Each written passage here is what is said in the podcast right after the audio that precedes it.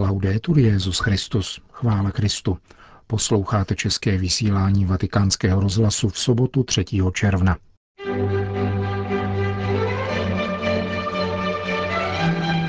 K obnově misijního nasazení církve vyzval Petrův nástupce na setkání s národními řediteli papežských misijních děl. 400 dětí z italských regionů postižených zemětřesením přijelo navštívit papeže Františka. Římský biskup dnes dopoledne přijal představitele letničního a charismatického hnutí. Dnešním pořadem provází Milan Glázer. Zprávy vatikánského rozhlasu. Vatikán. Petrův nástupce přijal v Klementinském sále Apoštolského paláce národní ředitele papežských misijních děl. Sešlo se jich přibližně 170. Českou republiku zastupoval Leoš Halberštát. Tyto organizace spadají pod Vatikánskou kongregaci pro evangelizaci národů. Papež František zahájil svoji promluvu otevřeně. Dobře znáte moji starost ohledně papežských misijních děl, která jsou nezřídka jenom organizacemi, jež v papežově jménu zhromažďují a rozdělují ekonomickou pomoc církvím, které jsou v nouzi. Vím, že hledáte nové cesty, vhodnější a církevnější způsoby plnění svojí služby univerzální církvy. Nechme se tedy v tomto procesu nést naléhavou potřebou reformy, také na přímluvu svatých uganských mučedníků Karla Luangy a druhů, jejíž liturgická památka připadá na dnešek. K obnově horlivosti a nadšení, duchovního pohonu a poštolské činnosti mnoha svědců a mučedníků misionářů, uvedl dále Petrův nástupce, jsem přijal váš návrh vyhlásit spolu s Kongregací pro evangelizaci národů měsíc říjen roku 2019 mimořádným časem modlitby a reflexe nad misijní činností.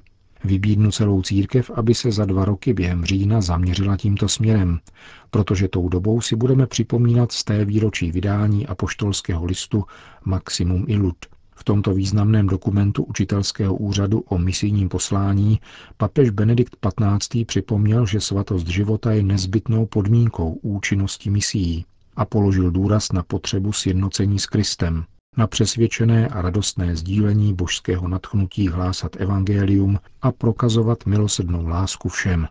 Toto je pro dnešní misie podstatné více než kdykoliv předtím, konstatoval papež František. Obnova, pokračoval dále, vyžaduje obrácení.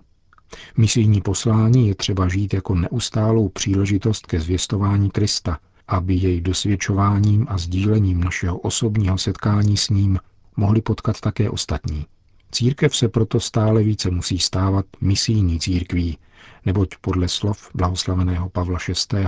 z jeho encykliky Evangelii Nunciandi církev začíná plnit toto své poslání tím, že nejprve evangelizuje sebe samu připomněl papež František.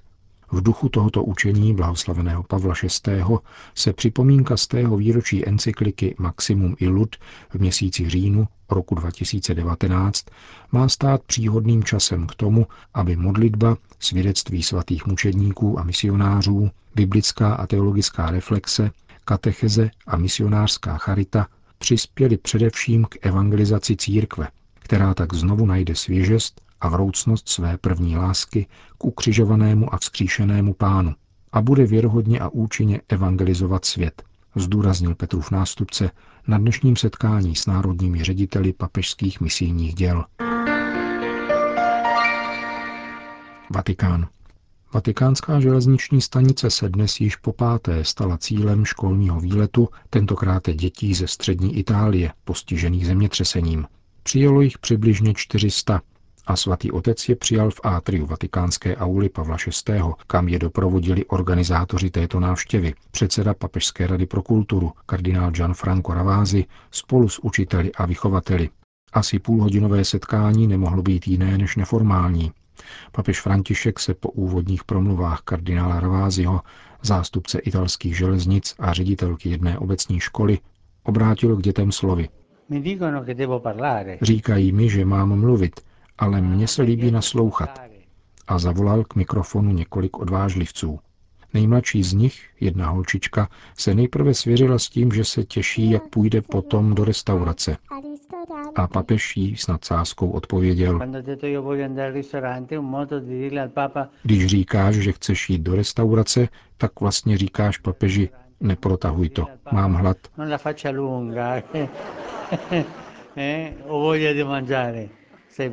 Několik starších chlapců a děvčat pak vyprávěl o zemětřesení a zejména o svízelném každodenním životě, který následoval a s nevelkými obměnami trvá dosud.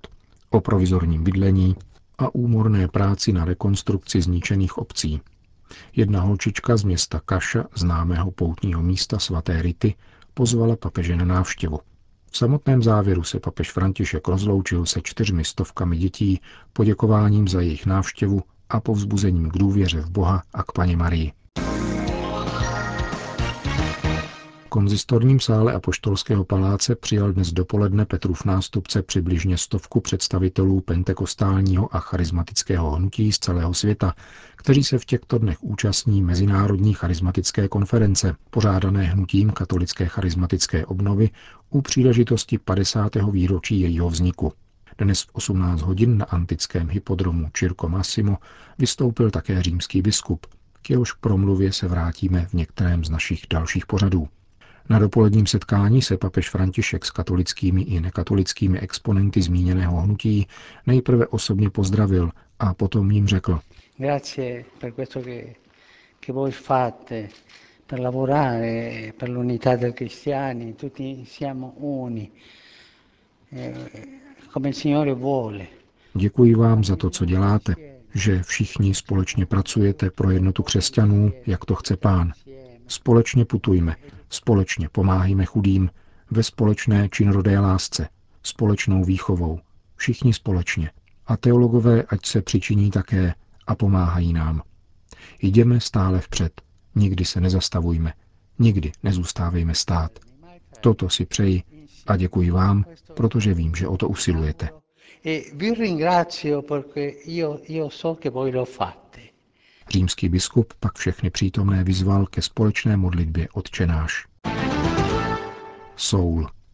Arcibiskup hlavního města Korejské republiky kardinál Andrew Yeon Soo Jung podepsal s prefektem sekretariátu pro komunikaci monsignorem Dariem Vigano dohodu týkající se šíření poselství svatého otce v korejštině.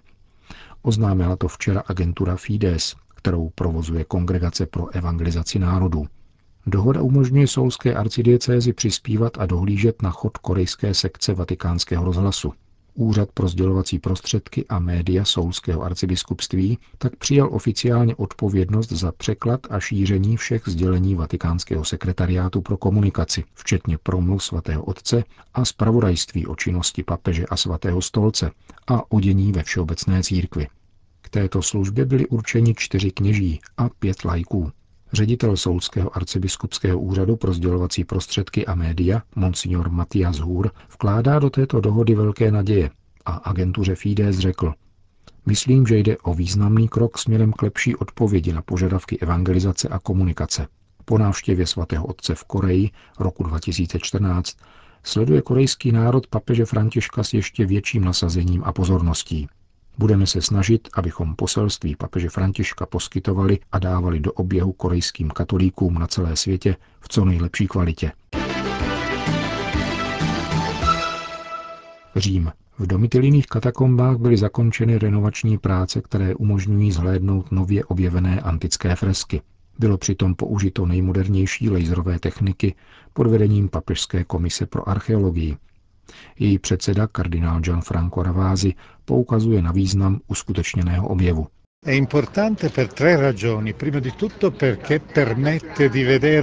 Je významný ze třech důvodů. Za prvé proto, že tak můžeme spatřit, jak se pojí křesťanská a klasická kultura. Za druhé je řeč o největších římských katakombách. Délka jejich chodeb činí 12 kilometrů, mají čtyři patra a více než 25 tisíc hrobů. Všechno ukazuje na zásadní důležitost tohoto místa v životě tehdejšího křesťanstva. Za třetí, domitiliny katakomby nabývají otevřením nového muzea velkého významu. Ve zmíněné sérii fresek nebývalé krásy a ceny se odráží spojitost s tehdejším každodenním životem. E Řekl vatikánskému rozhlasu kardinál Ravázy.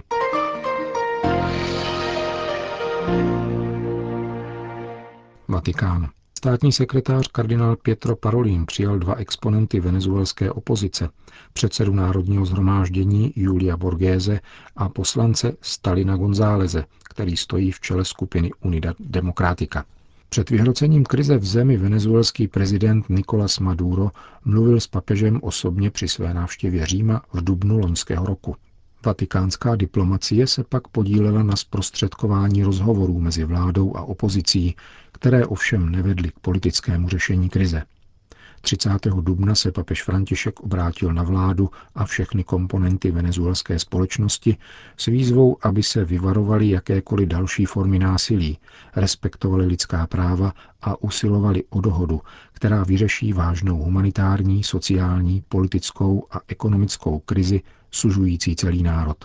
Také v listu, který tamnější apoštolský nuncius Aldo Giordano minulý měsíc předali venezuelským biskupům, papež vyjadřuje přesvědčení, že vážné problémy Venezuely mohou být vyřešeny, pokud je vůle stavět mosty, vést seriózní dialog a respektovat uzavřené dohody. Kardinál Pietro Parolin, který je se situací ve Venezuele důkladně obeznámen, protože před příchodem na své aktuální stanovisko působil jako apoštolský nuncius v této zemi, nedávno prohlásil, že jediným východiskem z této krize je vyhlášení voleb.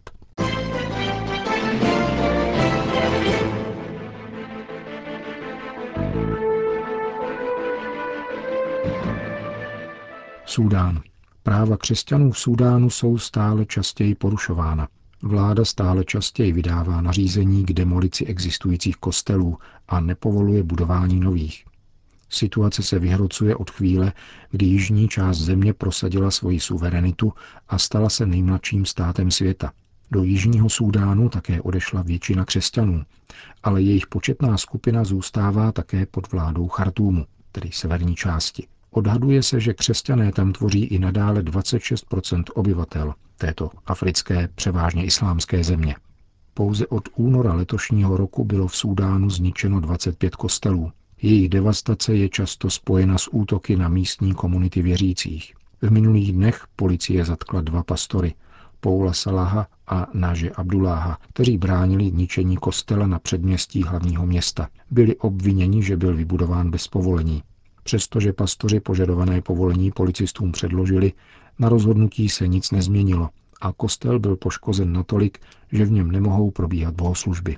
Představitelé všech křesťanských vyznání přítomných v Súdánu zdůrazňují, že vyznavači Krista jsou v této zemi diskriminovaní daleko více než ostatní náboženské menšiny. Organizace na obranu lidských práv působící v zemi vyzvala vládu, aby respektovala práva křesťanů. Přestože chartumská vláda odpověděla, že usiluje o pokojné soužití lidí všech náboženství, fakta mluví jinak.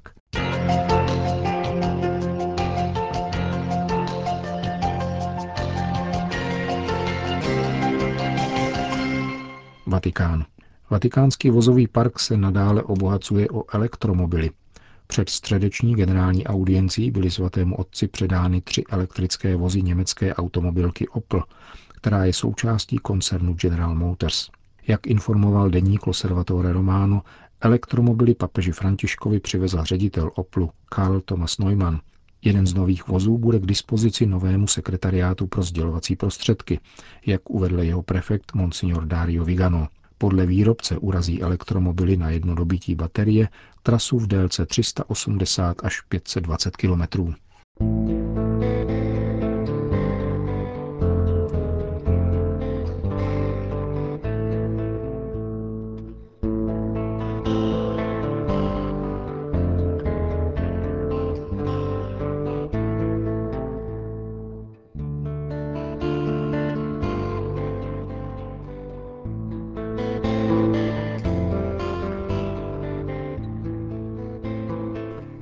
Končíme české vysílání vatikánského rozhlasu. Chvála Kristu. Laudetur Jezus Christus.